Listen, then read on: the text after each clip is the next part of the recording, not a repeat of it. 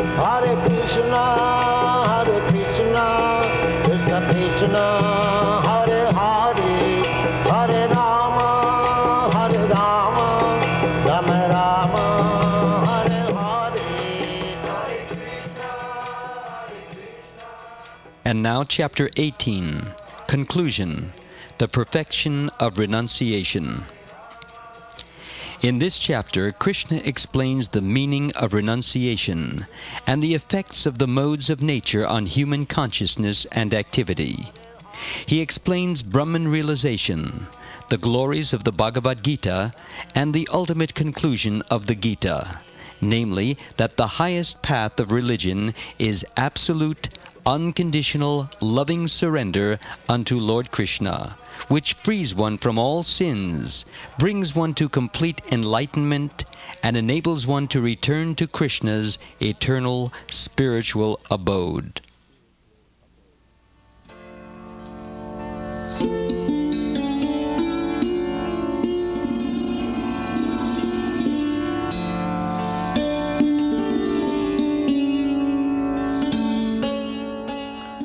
Arjun said, O mighty armed one, I wish to understand the purpose of renunciation, or tyaga, and of the renounced order of life, or sannyasa, O killer of the Keshi demon, master of the senses. The Supreme Personality of Godhead said, The giving up of activities that are based on material desire is what great learned men call the renounced order of life or sannyasa. And giving up the results of all activities is what the wise call renunciation or tyaga. Some learned men declare that all kinds of fruitive activities should be given up as faulty, yet other sages maintain that acts of sacrifice, charity, and penance should never be abandoned. O best of the Bharatas, now hear my judgment about renunciation. O tiger among men, renunciation is declared in the Scriptures to be of three kinds acts of sacrifice, charity, and penance are not to be given up. They must be performed. Indeed, sacrifice, charity, and penance purify even the great souls. All these activities should be performed without attachment or any expectation of result. They should be performed as a matter of duty, O son of Pritha. That is my final opinion.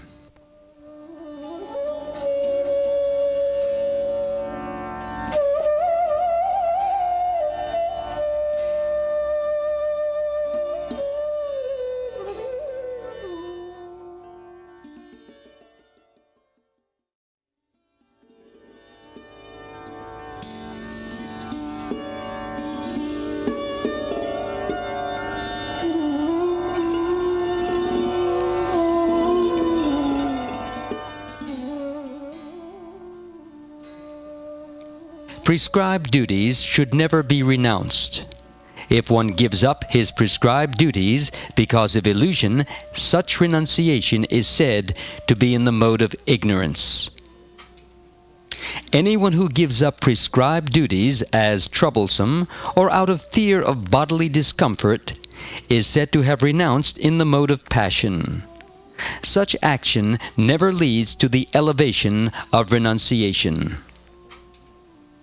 O Arjun, when one performs his prescribed duty only because it ought to be done, and renounces all material association and all attachment to the fruit, his renunciation is said to be in the mode of goodness.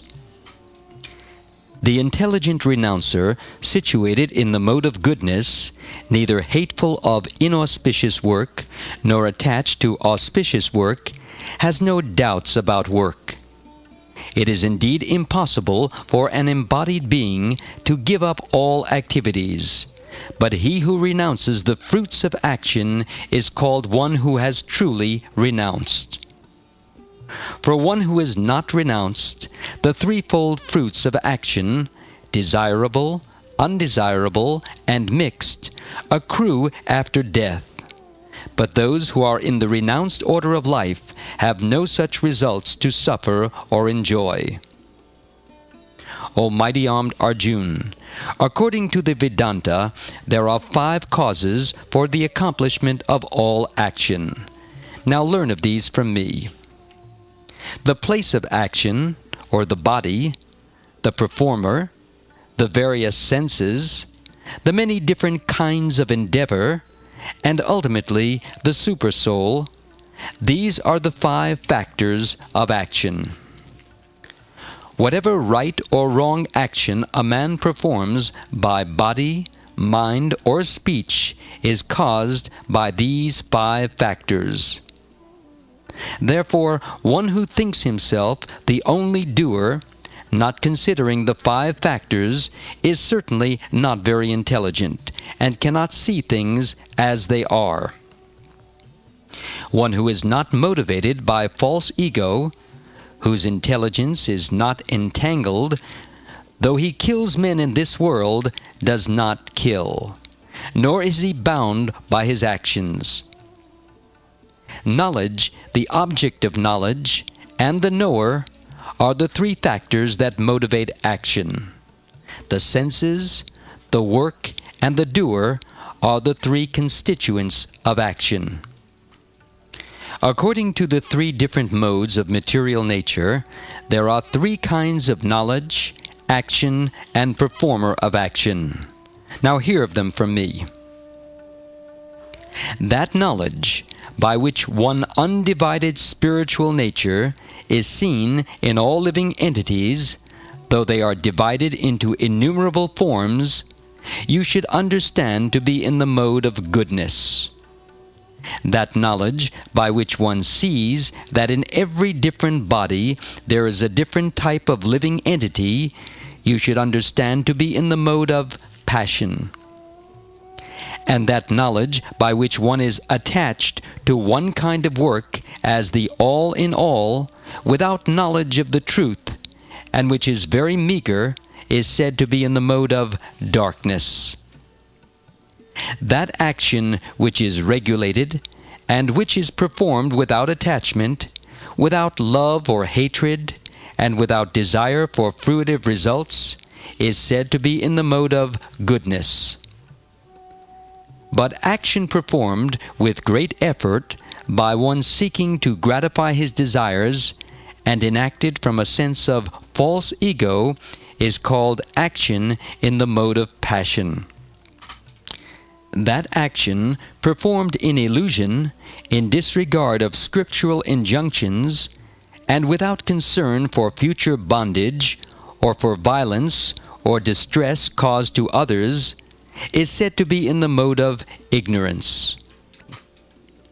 One who performs his duty without association with the modes of material nature, without false ego, and with great determination and enthusiasm, and without wavering in success or failure, is said to be a worker in the mode of goodness. The worker who is attached to work and the fruits of work, desiring to enjoy those fruits, who is greedy, always envious, impure, and moved by joy and sorrow, is said to be in the mode of passion. The worker who is always engaged in work against the injunctions of the Scripture, who is materialistic, obstinate, cheating, and expert in insulting others, and who is lazy, always morose and procrastinating, is said to be a worker in the mode of ignorance. O winner of wealth, now please listen as I tell you in detail of the different kinds of understanding and determination according to the three modes of material nature. O son of Pritha, that understanding by which one knows what ought to be done and what ought not to be done, what is to be feared and what is not to be feared, what is binding and what is liberating, is in the mode of goodness. O son of Pritha, that understanding which cannot distinguish between religion and irreligion, between action that should be done and action that should not be done, is in the mode of passion. That understanding which considers irreligion to be religion, and religion to be irreligion under the spell of illusion and darkness, and strives always in the wrong direction, O Partha, is in the mode of ignorance.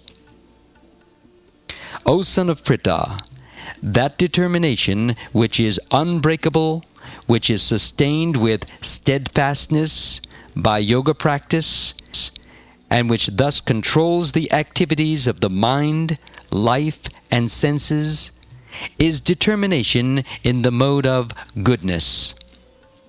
But that determination by which one holds fast to fruitive results in religion, economic development, and sense gratification is of the nature of passion, O Arjun. That determination which cannot go beyond dreaming, fearfulness, lamentation, moroseness, and illusion, such unintelligent determination, O son of Pritha, is in the mode of darkness.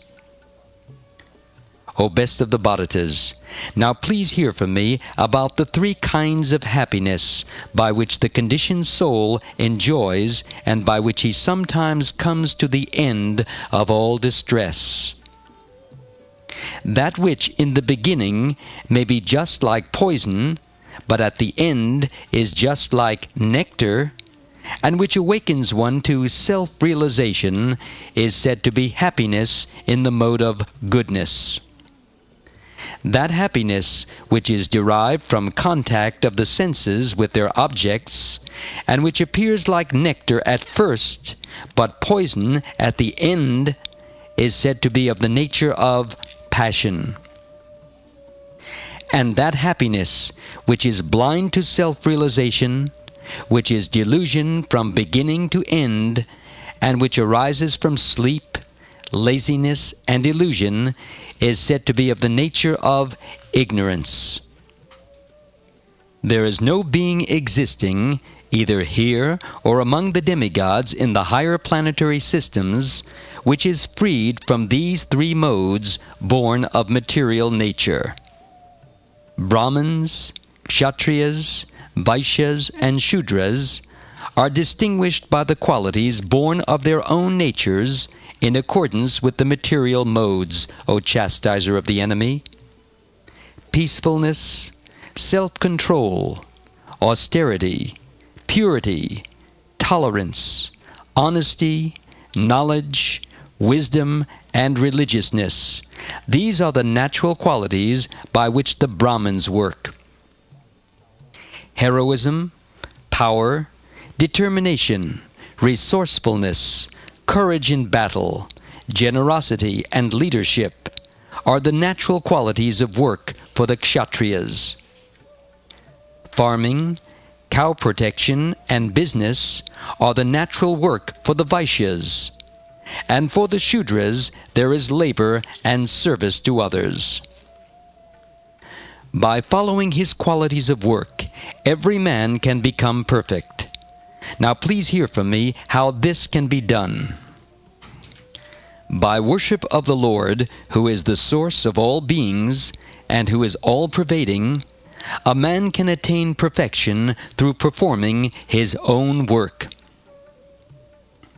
It is better to engage in one's own occupation, even though one may perform it imperfectly, than to accept another's occupation and perform it perfectly.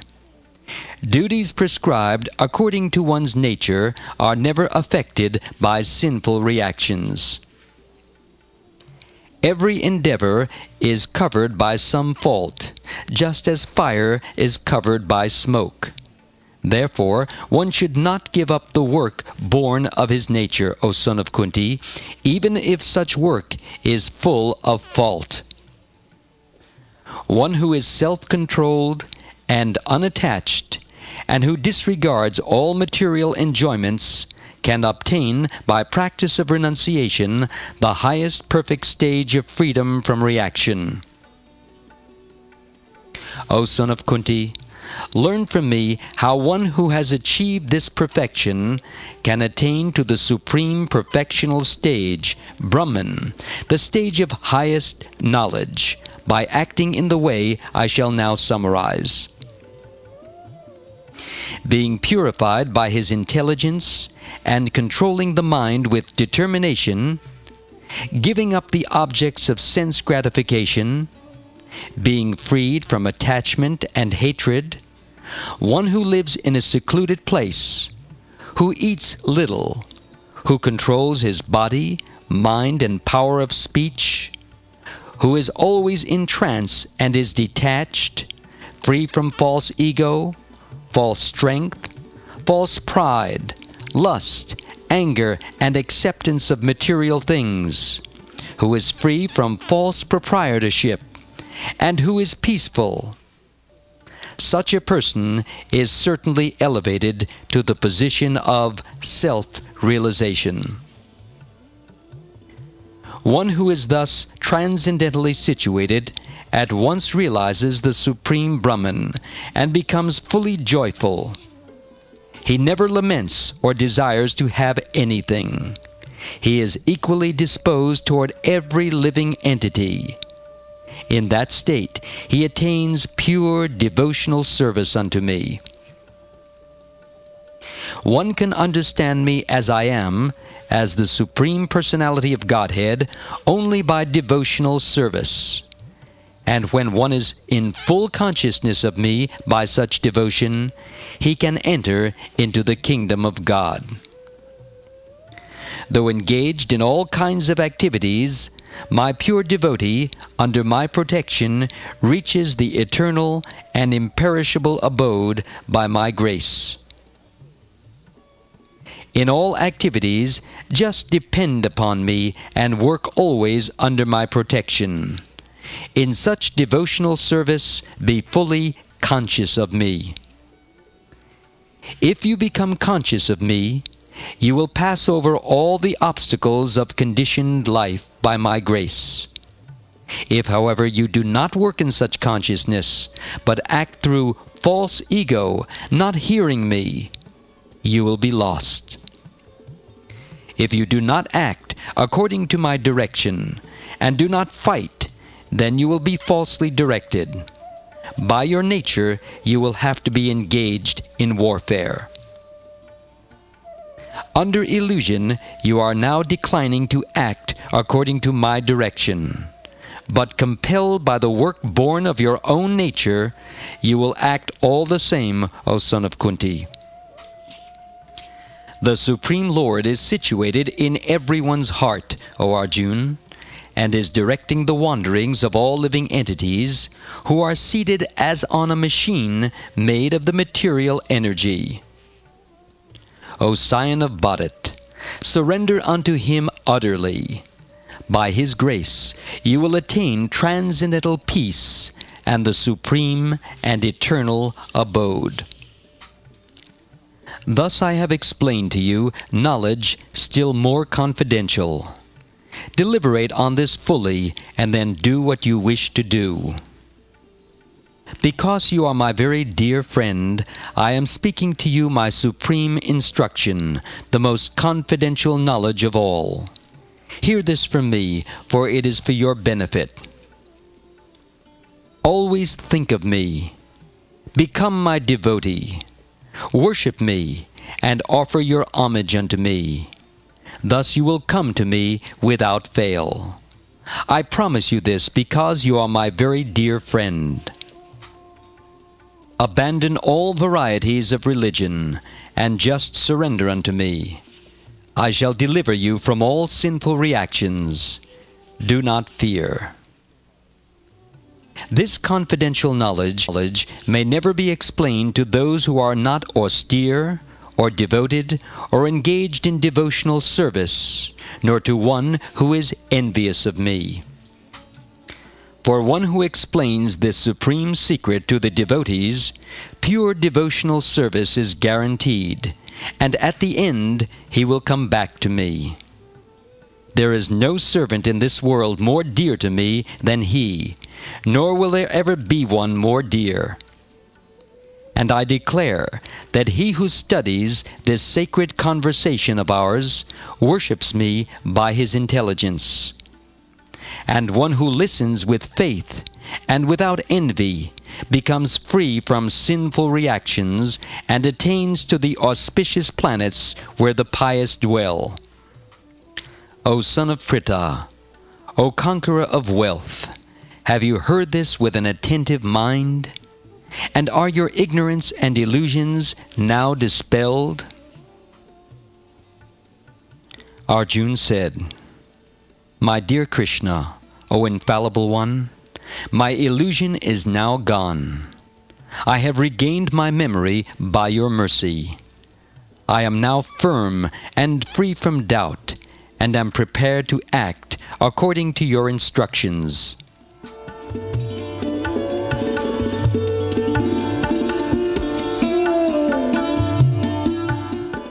Sanjaya said, Thus I have heard the conversation of two great souls, Krishna and Arjun. And so wonderful is that message that my hair is standing on end. By the mercy of Vyas, I have heard these most confidential talks directly from the master of all mysticism, Krishna, who is speaking personally to Arjun. O king, as I repeatedly recall this wondrous and holy dialogue between Krishna and Arjun, I take pleasure being thrilled at every moment. O King, as I remember the wonderful form of Lord Krishna, I am struck with wonder more and more, and I rejoice again and again. Wherever there is Krishna, the master of all mystics, and wherever there is Arjun, the supreme archer, there will also certainly be opulence, victory, extraordinary power, and morality. That is my opinion.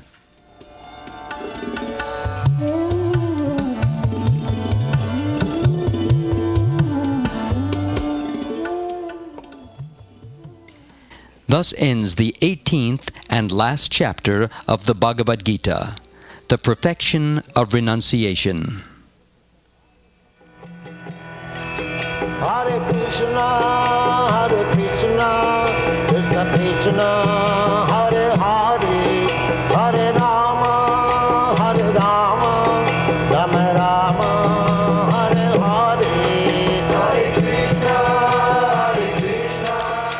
You have been listening to a Krishna Productions presentation of the Bhagavad Gita as it is, translated into English from the Sanskrit by His Divine Grace A.C. Bhaktivedanta Swami Prabhupada, founder and spiritual guide of the International Society for Krishna Consciousness, and published by the Bhaktivedanta Book Trust in Los Angeles, California. The audio engineering and musical selections were under the direction of Neil Schlachter, and your narrator was Amala Das.